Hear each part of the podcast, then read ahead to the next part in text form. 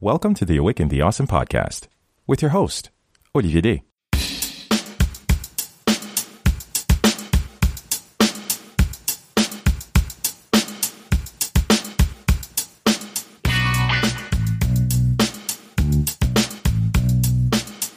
This is Awaken the Awesome, a podcast where we acknowledge that we are all in this together.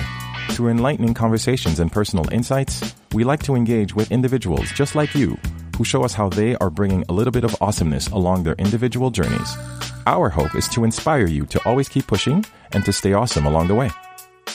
Really excited to be back with you guys as we get to speak with an incredible individual with a truly remarkable story that stands out as a true example of both passion and purpose. From his humble New Jersey beginnings and by overcoming his fair share of personal struggles, Dr. Alister Martin's own sense of determination and fierce conviction eventually led to both an MD from Harvard Medical School as well as a master's in public policy from Harvard Kennedy School. He is an emergency physician who straddles the worlds of medicine, public health, and social justice. He is also faculty at the Massachusetts General Hospital Center for Social Justice and Health Equity at Harvard Medical School. Dr. Martin previously served as chief resident at MGH Brigham Hospital. He now leverages his background in politics, healthcare policy, and the field of behavioral economics to use the emergency department as a place to build programs that serve the needs of vulnerable patients. He leads programs that transition homeless patients into permanent supportive housing, get patients struggling with addiction into recovery, and offers patients who are unregistered voters the opportunity to register to vote through a program called Vote ER, which we will talk about. His work has been written about in the Boston Globe as well as in NPR. I am honored for Dr. Martin's generous time in being on the podcast as we discuss the selflessness of caring for our fellow human being, the importance of vision and purpose, being solution driven when wanting to solve problems, relentless mindset, and so much more. So let's get into this. Awaken the Awesome, episode 152 with Dr. Alister Martin. Here we go for me, really, on the human aspect, and this can be set aside with everything we're going through, Dr. Martin. And of course, we want to thank you for being on the podcast. I, but I have to celebrate this. You and your colleagues and everyone working near and far in the health sector coming into 2021, anyone who's seen the light and actually made it through the New Year's, it's something extraordinary that we're all dealing with. Everyone's dealing with this near and far, but especially for our healthcare providers, anyone working in the health sector, I just want to send a very sincere and heartfelt thank you uh, for everything uh, that you're doing near and far because I can only imagine, you know, in normal situations living in Canada when we go in the winter and the ERs get backed up just for people coming in for a common cold not having to deal with a pandemic. Dr. Martin, I can't thank you enough for everything that you're doing. And of course, with someone such an, uh, an amazing pedigree and accomplishment, it's an honor and a thrill to welcome you to the Awaken the Awesome podcast. Thank you so much for being here. Thank you very much for having me. And, uh, you know, it's a pleasure to be here. I love the content. I love the mission and the vision, uh, of what you're doing. And I'm, I'm happy to be involved. And, and thank you for the kind words. It's, uh, it's certainly a hard time for not just us as healthcare providers, but for everyone. So thank you. And, uh, you know, I hope everyone else is doing well out there and taking care of themselves through this. We are. We are. You can't. It's everybody's dealing with it in their own way. Even ourselves, we're here in Quebec. Uh, we're actually going back to another lockdown. Basically, the local government has instituted a uh, mandatory curfew uh, right mm. now. So uh, yeah, because the cases are are, are growing. Uh, just yesterday, we had a record number of 3,100 new cases. Um, so they've had to take uh, you know rather radical measures just to make sure that okay, people stay home and keep following procedures. But we'll see what that does, and everybody's doing their part. You know, it's a little bit demanding on everyone, but uh, it's definitely something that uh, p- gives you pause in regards to just you being an ER doctor. You know, we talked about you know just the demands of uh, of uh, the emergency department and what that does. And for me, just coming back from the human aspect, I'm just a guy trying to make sense of this with my wife and my kids, mm-hmm. but you mm-hmm. having to deal with people on probably the worst days of their life because the, the ER, anybody can come to the ER for anything. Mm-hmm. And I keep asking myself, what keeps you coming back? Because just mentally and physically and emotionally, that has to be taxing. It takes a special kind of individual to go to the ER, but what, just interpret it for us, you know, behind the curtain. What keeps a doctor coming back, Doctor, Dr. Martin? You know, it's funny. The ER for me, I, I, I um, I'm at home there. You know, I think that there's something about, um, you know, sort of the experiences that I've been through and uh, both both personally and, and professionally that have um, given me a perspective on life that uh, you know suggests to me that our most difficult moments, the moments that we have the most adversity, uh, when it feels like we are knocked out of the game, or when it feels like we are uh, closest to our breaking points. For me personally, that is when I am most at my creative, when I am most awakened. Talk about awaken the awesome. When I am that was not planned. Motivated, you know, when I when I when I'm when I'm really just like in the middle of life, right, is when I am, uh, you know, having to fight, having to overcome, having to dig myself out of a situation or or or a, or a, you know the, the proverbial foxhole uh, you know, so so it's interesting. I think that for me, um, I am most present out of my own head and, and actually there in the moment uh, when when things are on the line. And so there is no better job for a person like me, you know, to be in than an emergency room. I, I I could not imagine, you know, and I love, with all due respect, my uh, you know, my, my brethren who work in private practices in their office and they see patients and they see one patient for 15 minutes, they go to the next room, they see them for 15 minutes, they go to the next room, they see them for, and to have that happen for nine hours a day, five days a week, I, I have so much respect for those folks, uh, but I could never do it. I love coming into chaos. okay. And trying to figure out how do I organize this? How do I find the way out, not just for this patient, but for the for the department, for the people here, both my staff and the patients that I'm seeing. And so that is the first thing that keeps me coming back. The second thing that keeps me coming back is that I grew up in a poor neighborhood in, in Jersey, a majority minority neighborhood where, like many other majority minority neighborhoods, we struggled with things like access to health care. You know, my mom had to keep jobs just so that we could get good health insurance, and sometimes it wasn't even that good. And so, uh, you know, in order for for me, sometimes you know, to get the uh, longitudinal care that other folks are getting at pediatricians' offices, mm-hmm. we wouldn't go to the pediatrician's office because you know my mom worked till eight p.m. She had two jobs. There's no pediatrics office open at that time. So where would we go? We'd go to the emergency room, just like the same decision made by millions of other families across the country who are living in low income communities the emergency room ends up being everyone's primary care doctor. The patients who don't have primary care doctors, we're your, we're your primary care doctor. For the, for the homeless patients uh, that are living on the street, I'm their primary care doctor. Wow. Uh, for the folks who don't have insurance and don't and have no way to pay, don't worry about it. I don't have. I'm not charging you anyway. I don't know how you know the billing works anyway in in in, in the emergency department because uh, that's not my job. You know, my You're job. here to receive care. Anyone who comes through the front door, no questions asked, I'm there for you.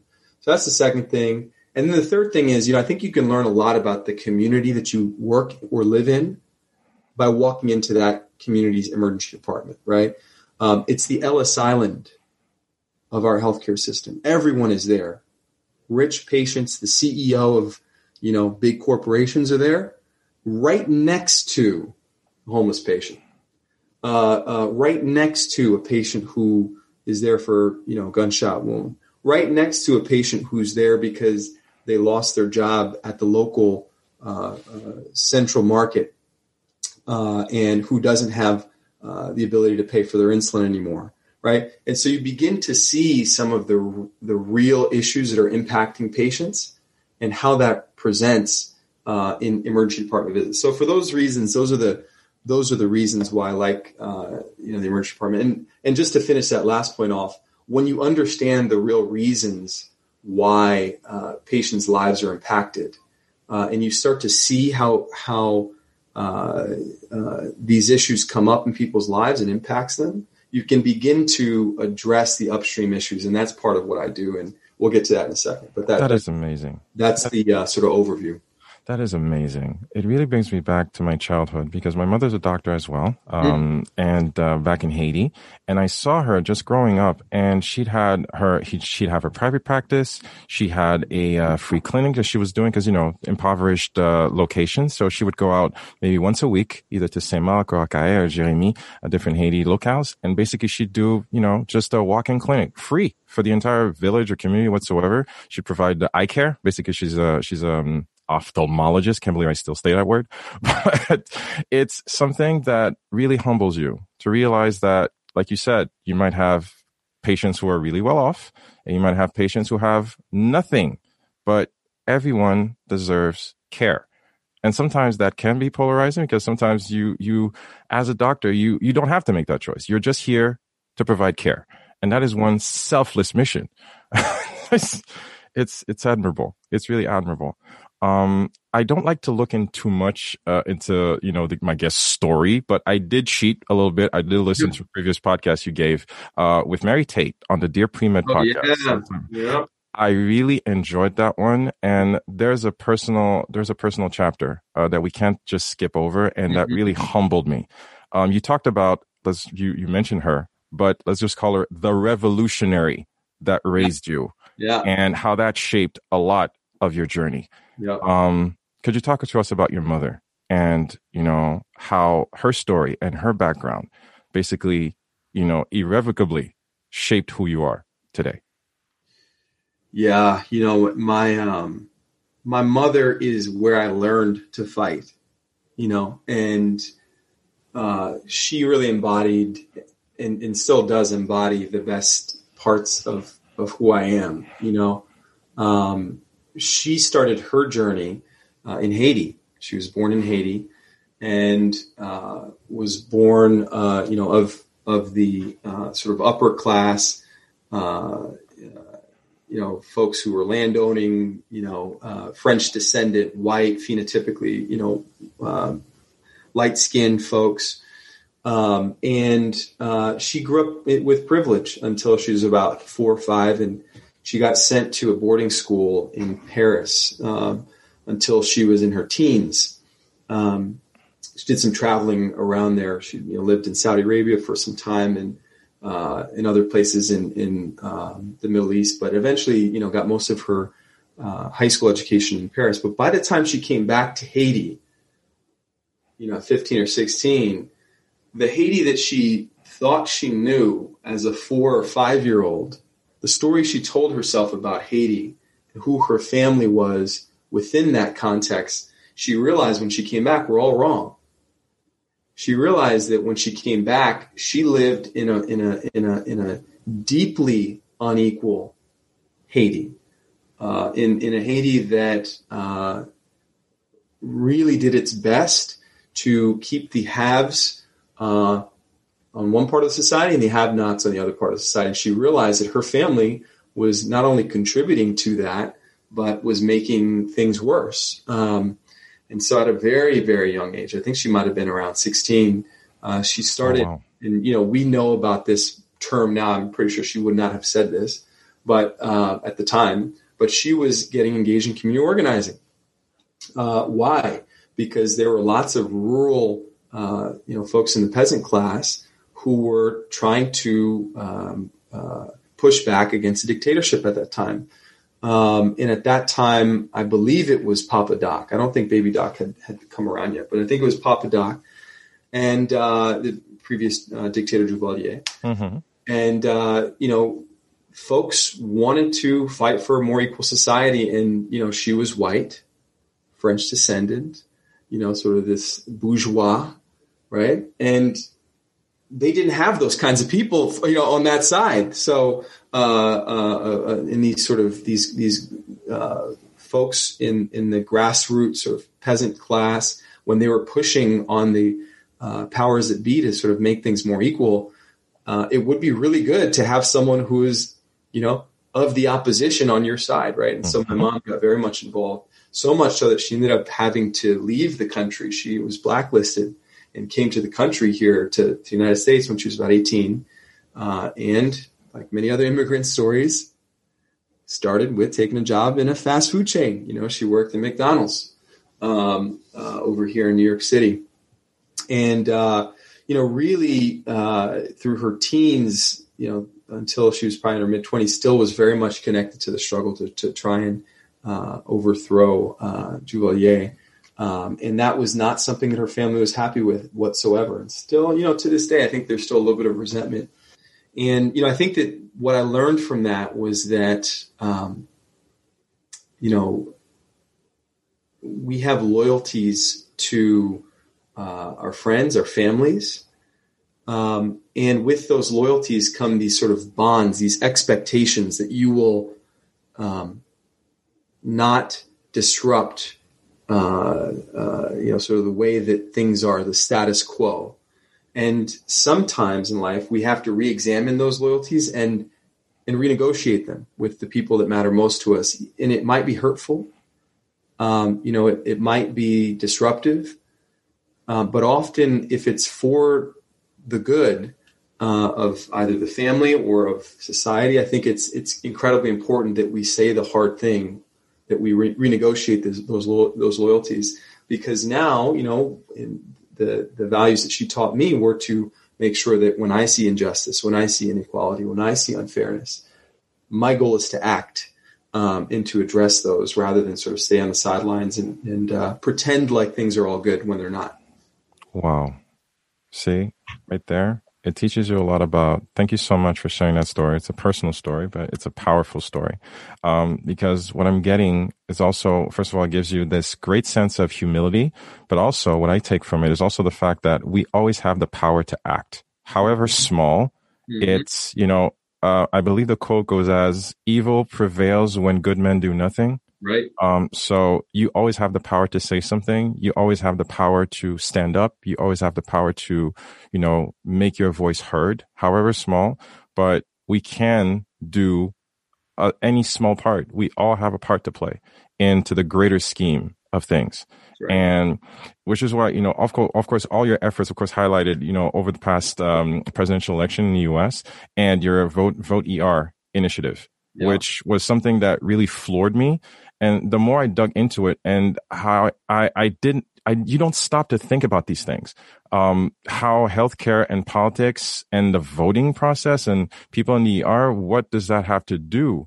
But, you know, I don't want to bury the lead. And of course, I don't want to ruin the message, but what is Vote ER and what spawned this initiative, this great initiative? Yeah. Yeah.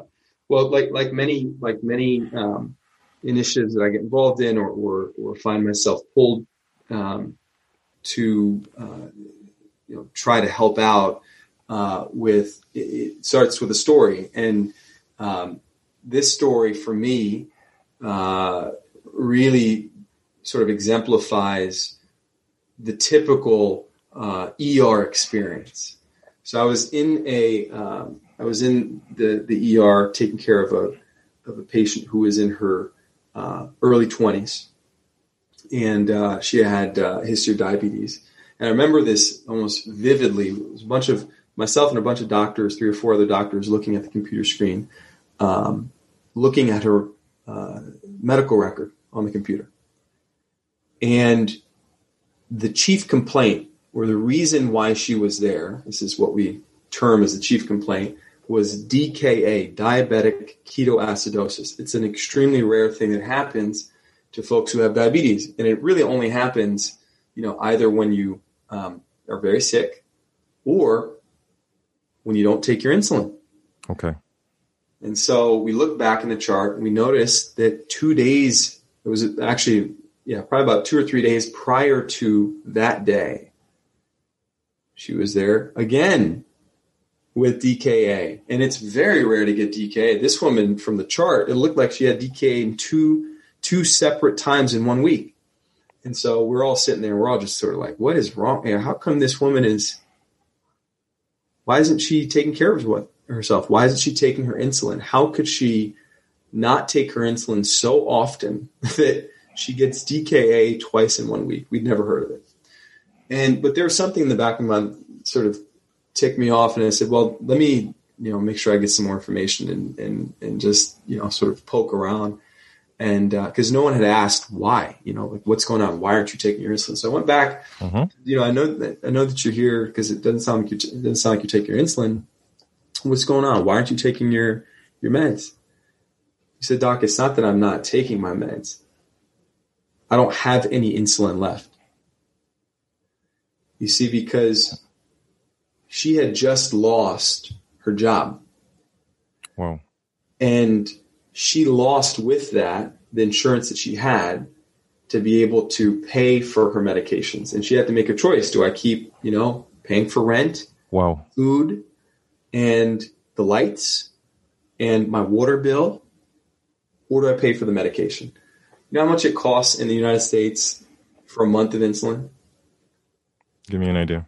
Over $650. Oh wow. Okay. This is why she was in the ER twice in one week for DKA. I was floored by that response. Floored. I cannot solve her problem with a surgery. I can't solve her problem with a prescription. She can solve her problem by voting. We can solve her problem by voting. By voting, we can create fairer laws that take better care of people, that address the issues of the most vulnerable, that create a fair society, that level the playing field. And when you think about it, and some folks might think, well, how could her voting or you know my voting help that? Well, the way it helps is look, in this country, 50 million people in the United States are not even registered uh, to vote. 50 million 50 million, the entire population of the country of Spain is not even registered to vote in this to country. vote. Okay, of voting age eligible people. Not some might think, well, there's a lot of kids in there. No, no, no. Over 18 years old, uh, folks who are not who have not served prison sentences because there are some states where you can't even vote after you've gone to jail once. This is the voting age eligible patient population, 50 million. It's incredible Wow. Getting those people engaged, getting those people to have their voice heard, uh, is one of the best and easy and, and most uh, transformative ways for us to transform our healthcare system so that we address problems like hers. Why? Because the same people who are not registered to vote are the same people who are most marginalized by our healthcare system, who our healthcare system does not take care of well. Young people, poor people, and people of color. Well, it turns out that those three groups, they're like me, like my mom used to do when I was a kid. We go to the ER. You have something, you know, even if it's not an emergency, uh, you have a non urgent medical condition, like I just need a prescription, hmm or uh, can you take a look at my knee because my knee has been hurting for the last five years? You know, uh, Mhm. these are patients I've had recently. Um, these patients who are not, they have no life threatening illness, they're the same exact ones who are not registered to vote. So Vote ER is an organization that helps physicians and hospitals help people register to vote and get them get them their mail-in ballot to vote, like we did last year in 2020, um, to vote for elections while they're waiting there. Because most times, you know, folks are waiting for a long time, and uh, you know, we want to make it easy for folks to register to vote while they're waiting. Yeah, because 10, 10 hour wait times, 14 hour wait times, just like here in Quebec, that's not uncommon. I can, I can imagine, especially during a pandemic. Yep. And uh, the good news is it's not just emergency rooms. It's you know pediatric clinics and you know private health centers and community health centers. So really, this has exploded out of the emergency room and is really in every place where healthcare is delivered. Wow.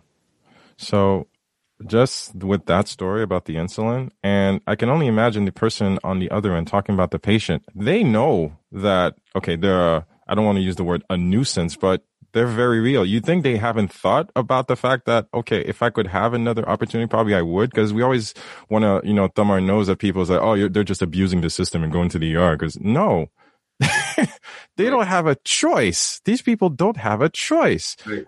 And sometimes it humanizes you, doesn't it? Right. Exactly. Exactly.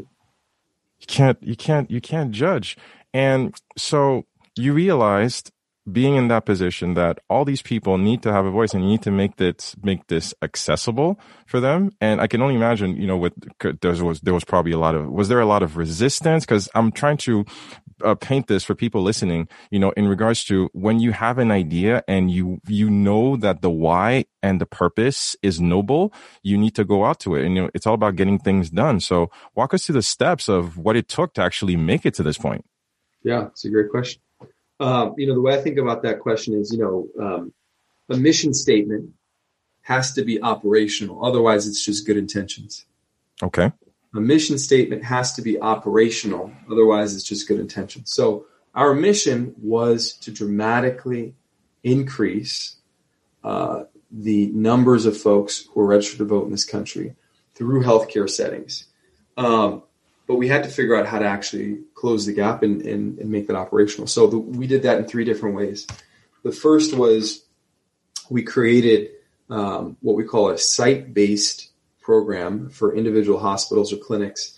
And what the site based program was, was we created posters and discharge paperwork and kiosks that we would send to waiting rooms, all free for hospitals, uh, so that the hospital didn't have to do much. And this is the first lesson you may think your idea is the best idea in the world.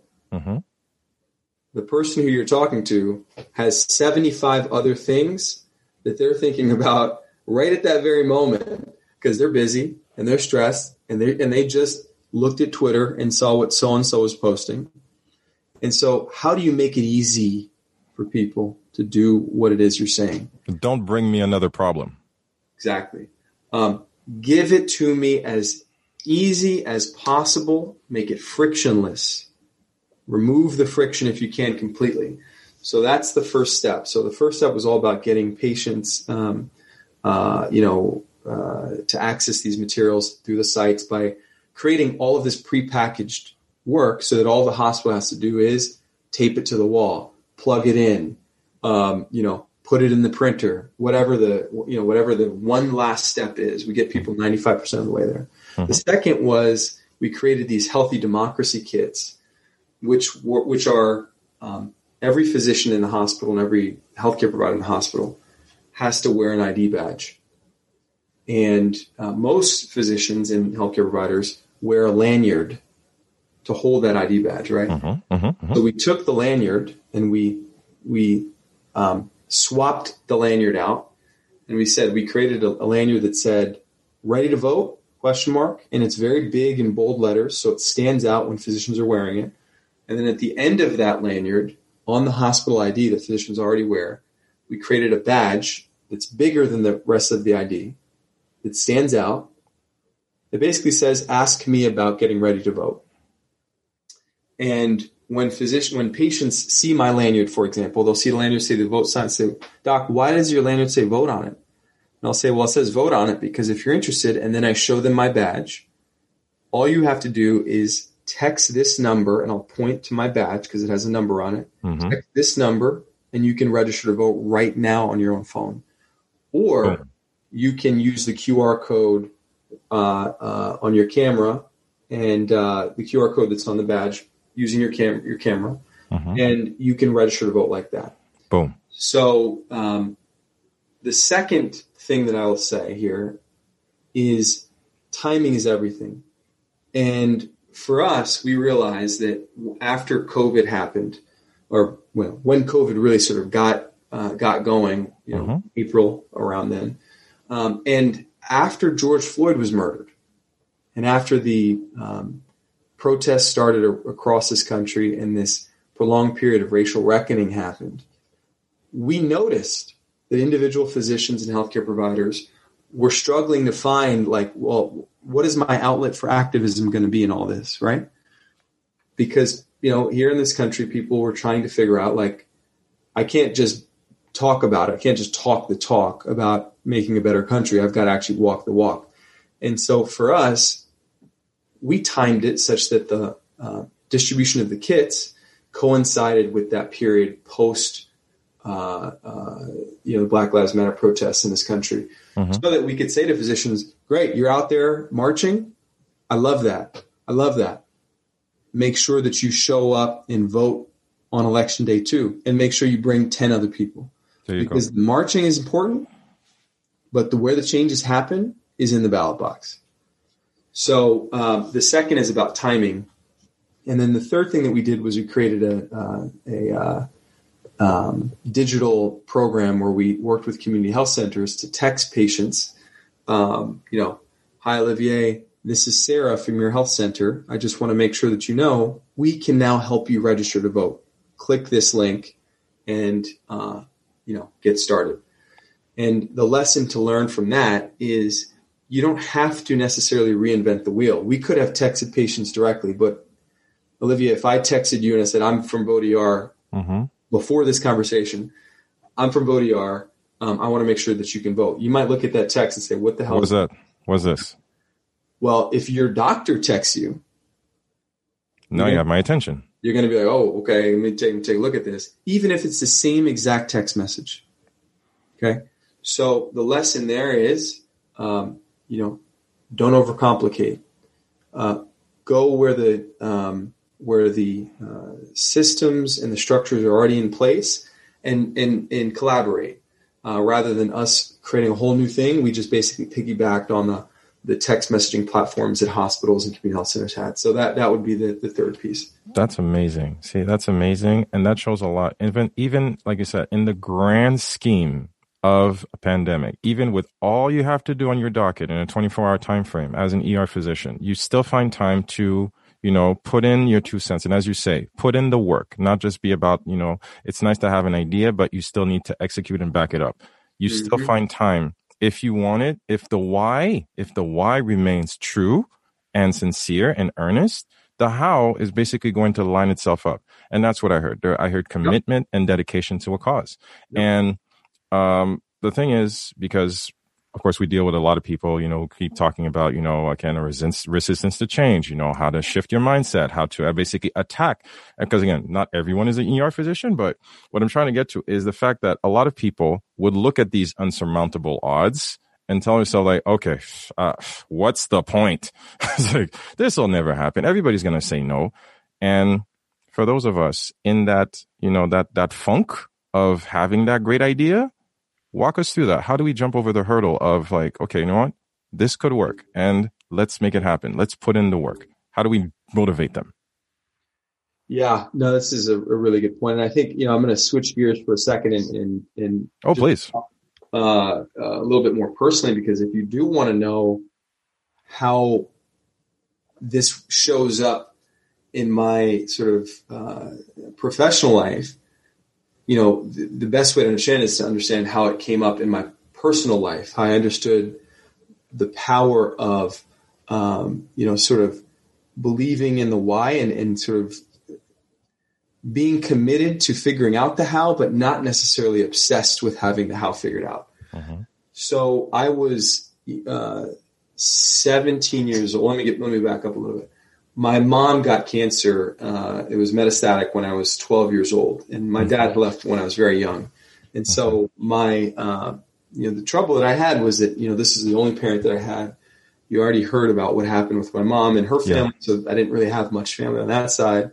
And you know, I loved, I love, love, love my stepdad right now. He's an amazing uh, individual, and also, you know, my mom and, and he were, were were not married at the time when this happened, so there was a lot of conversation around, and I even heard, you know, one time I was um, in the next room when my stepdad now, uh, but my mom's boyfriend at the time, you know, asked his mom, you know, where does he go when his mom dies? Oh, wow. And so my, you know, my experience after um, the year and a half of chemotherapy that my mom got and the uh, bilateral mastectomy that she got and the radiation that she got. My experience with what doctors were able to do, they were able to give my mom back to me. That left an indelible impression. It buried a seed of who I could one day become. The issue is that I grew up in a community where no one, no one was a doctor, right? I didn't have doctors in my family. I didn't know what it was like to be a doctor. There were no lawyers in, in, in, in my community. There were no business people. You know, so it wasn't clear to me that I could do that I could do what I had hoped for. right? I saw this thing of being a doctor and a physician it was like, oh my God, if there's anything I could do in my life, this is what I would, this is, this is what I would commit myself to. The mm-hmm. problem is that reality, if I, if I, if I fixated on my reality at the time, um, I would shrivel up and, you know, sink back into hope and despair. And that's where I was for a long time, from 12 until probably 17. Um, just sort of thinking like, you know, I don't, I'm never going to become a doctor, so why even believe in it anyway? Um, I'm never going to do this, so let me just leave that dream behind. Wow. And it wasn't until a really traumatic situation happened, which, you know, we don't have to get into all the details mm-hmm. today because I don't want to have this be a two hour uh, podcast as opposed to one hour. But the bottom line is, um, uh, I found myself in the wrong place at the wrong time with the wrong people, which is something that happens in, in low income communities across this country. Mm-hmm. And uh, I ended up having to um, uh, drop out of high school because my high school wouldn't take me back. And um, in the incident, I was uh, physically broken. Uh, you know, it was a huge, huge gang fight. I wasn't, I wasn't in a gang, but basically the other individuals were. Mm-hmm. And, uh, you know, I had both of my wrists broken, my facial bone broken. My head looked like I got dragged by like a semi truck for a mile.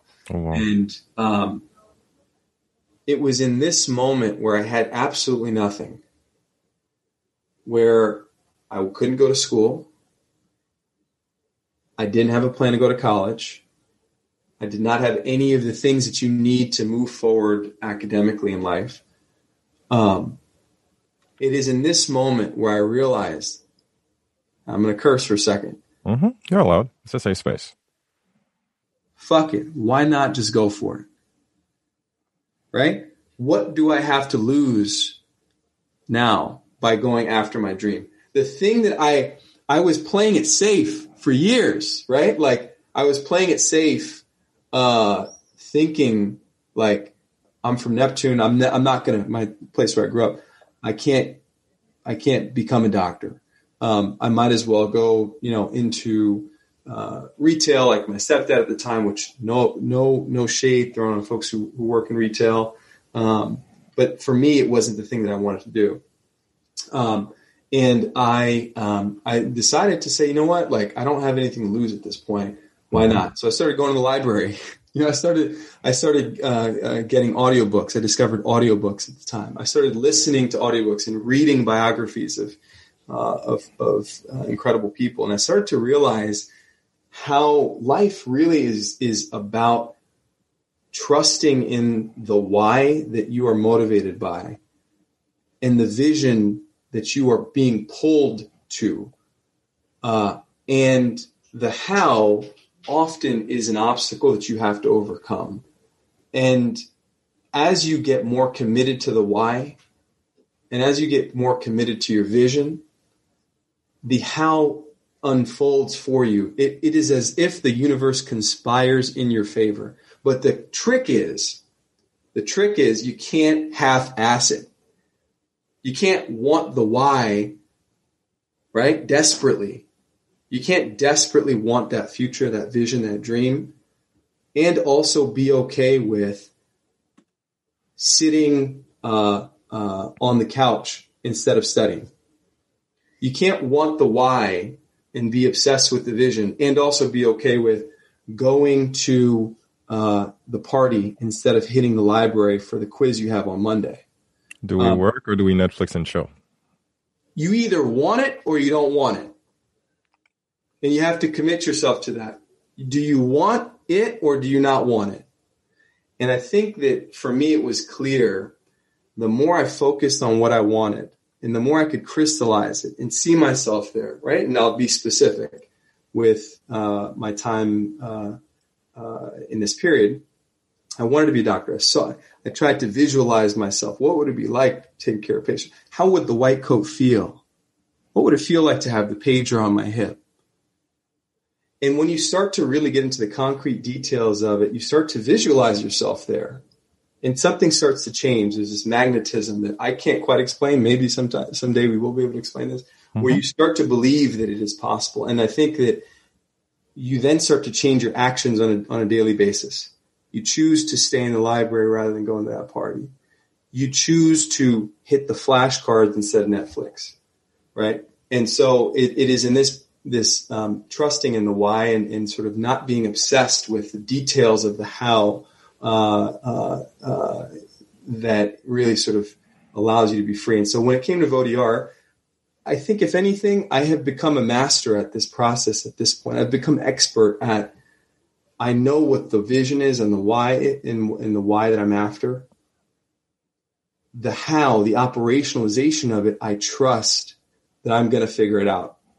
I know that I'm going to be able to, to work it out along the way. But I, I have to always be committed to the vision and, and, and sort of the, the goal that I'm that I'm chasing after, and uh, and not be so scared uh, uh, a failing that, that I turned myself off. I guess the one other thing I would say is there's a quote that's been animating me for a long time, and I, am probably going to butcher it, but this is the way I remember it. Um, don't be afraid to fail. Be afraid to succeed at things that don't matter. Oh, oh, that's dope right there. Wow. Because we spend so much time you know, with with our head down and putting in energy. And I know this is very cliche, but you know, just working soul sucking jobs or like, you know, committing to causes or people or relationships that don't matter. And eventually we burn ourselves out and we end up with resentment or shame or just being overworked and overburned because you know what? We realize and we have to look at the man in the mirror and realize that, you know what? this is not my purpose. This is not what I'm what I'm about. This does not answer to my value. This does not feed my soul. And you need to have that answer very concrete in your soul if you're going to walk this one life that you have. right. That is amazing. That is amazing. It it, it's a very humbling thing. I can't use that word enough because just hearing that such a powerful story. Thank you so much uh, for sharing it uh, because I knew it was a personal thing. I didn't want to go there, but you know, I'm happy that you know you took the time to share it with us, and because you know what, I really do believe that you know having seen it come, growing up in Haiti and you you talk about it. You know, any person wherever you come from, you have a choice. Things might be a little bit harder, would make it to, to a little bit longer for you next to the other person, but you know what? You need to take care of you. And you know what? And I thank you for putting that to the forefront. We need to understand and believe because that's what I heard. You made a choice and you doubled down and you kept your head down. You know what? I will make this happen. And some people might call you crazy, but please talk to us about that. Our personal internal dialogue and the power that comes with that. Because a lot of people will tell themselves, it's nice to just, you know, hear the latest Gary Vee or, you know, Tony Robbins inspirational quote or whatsoever, but you have to believe in yourself. And you, as you said, you can't half-ass it. How important is it what we tell ourselves? Yeah, it's incredibly, it's incredibly important. I mean, it starts with, it starts even, um, earlier, I think, than what you tell yourselves. It, it starts with how you interpret what happened. What is the story that you tell about that time you got a C? Assuming that a C is a, is a grade that you didn't want to get, right? Mm-hmm. Um, uh, did is the story you took from that? I'm an idiot. I can't do this. This isn't made for me. Or is the story I didn't work hard enough on that one. Right? Because the, the stories you tell about who you are, right? Whether it's a negative story or a positive story, they're both right.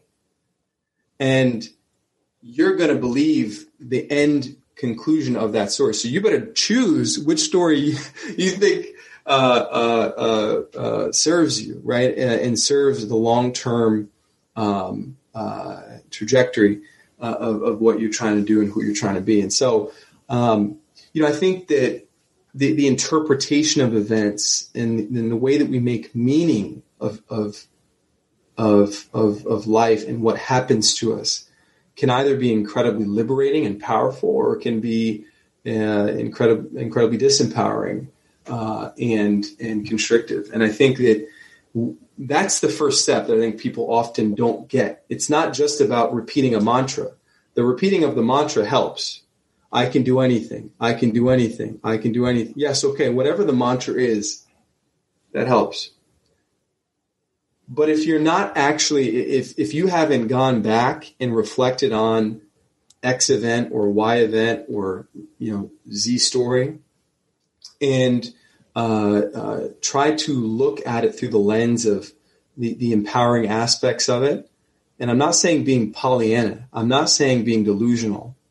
What I'm suggesting of is that in every event, there are positive aspects and negative aspects.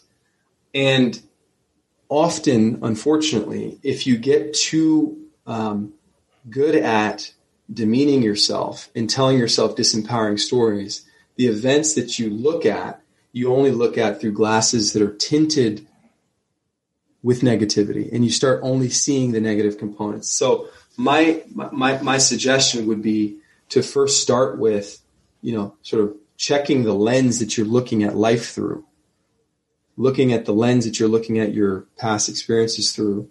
And, uh, you know, just assessing, you know, am I being completely fair here? Or am I, am I only, you know, fixating on what went wrong or the negative aspects. Right. Okay. From okay. there, I think we can then begin to be honest with ourselves around the areas where, yes, okay, that might not have gone so well. Here's a plan for next time.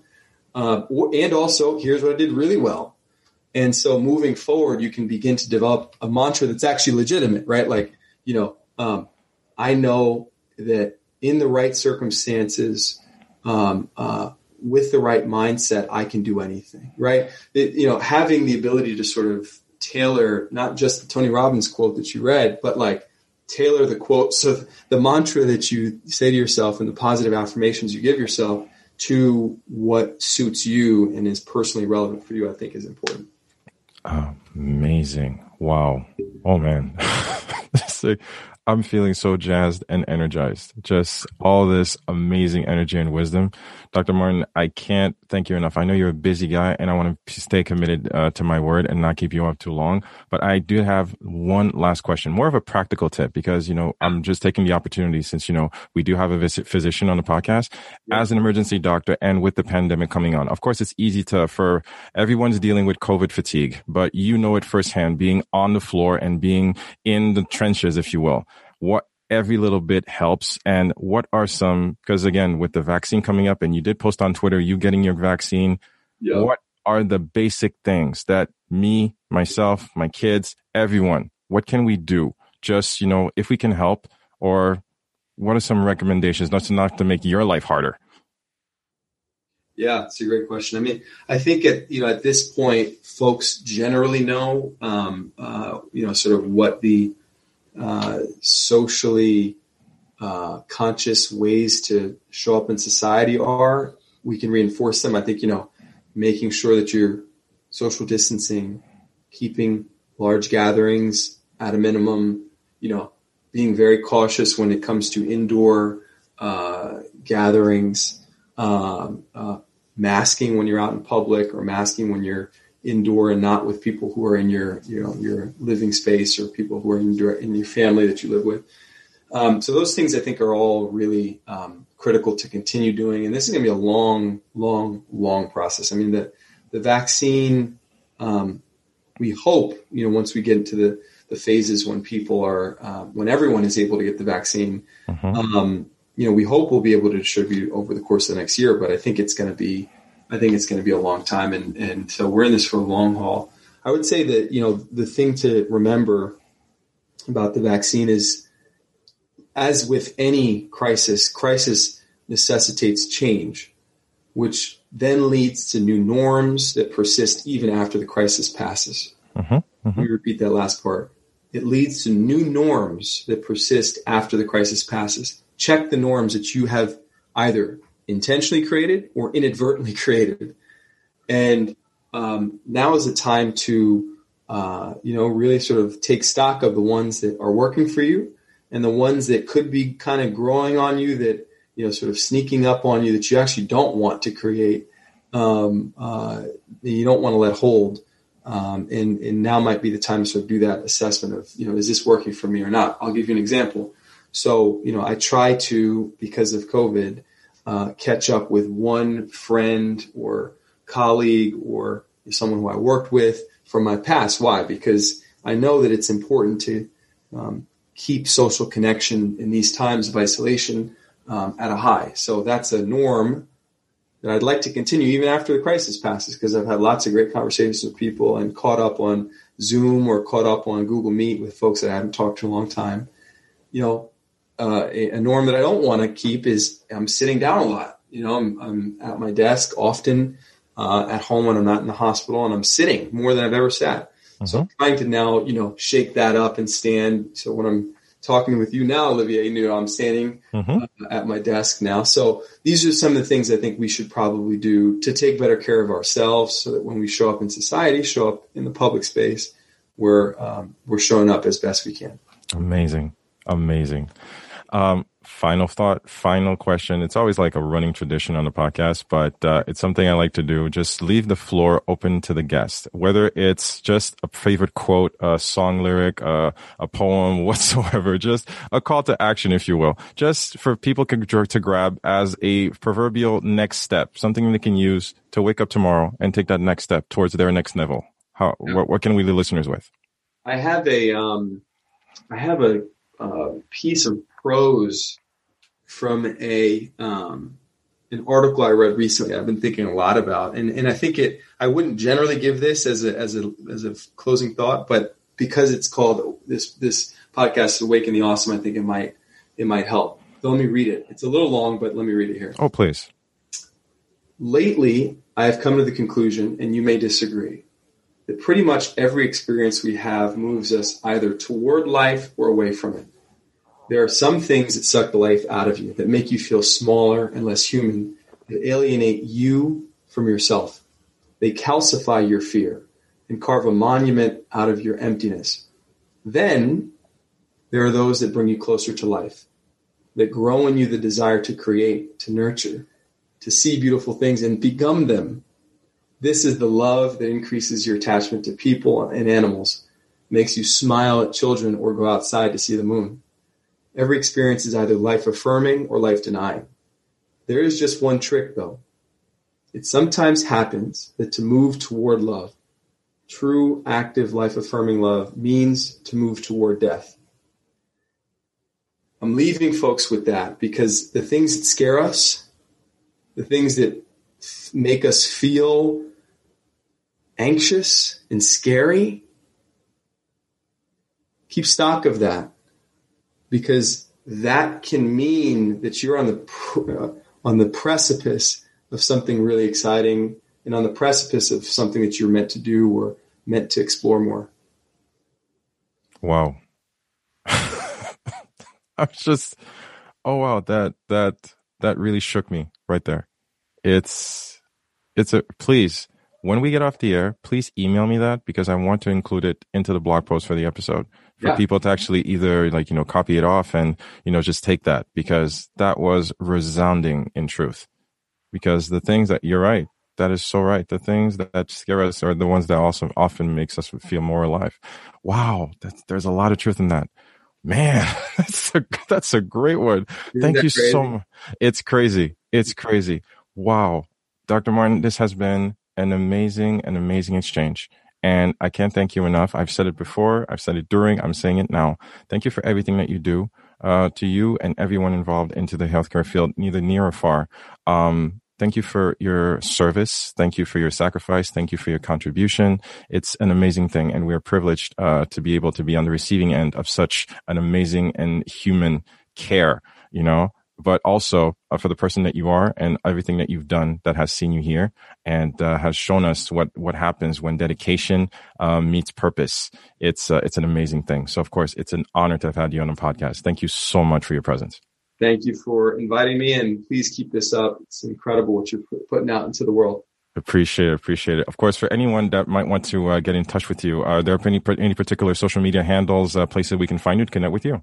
Yep, great, great uh, plug. Um, the Twitter is at Alister F. Martin. So A L I S T E R F M A R T I N. Definitely. Definitely. I will do that. And of course, I will include that as well into the blog post. Guys, another episode uh, with my guest, Dr. Alister Martin.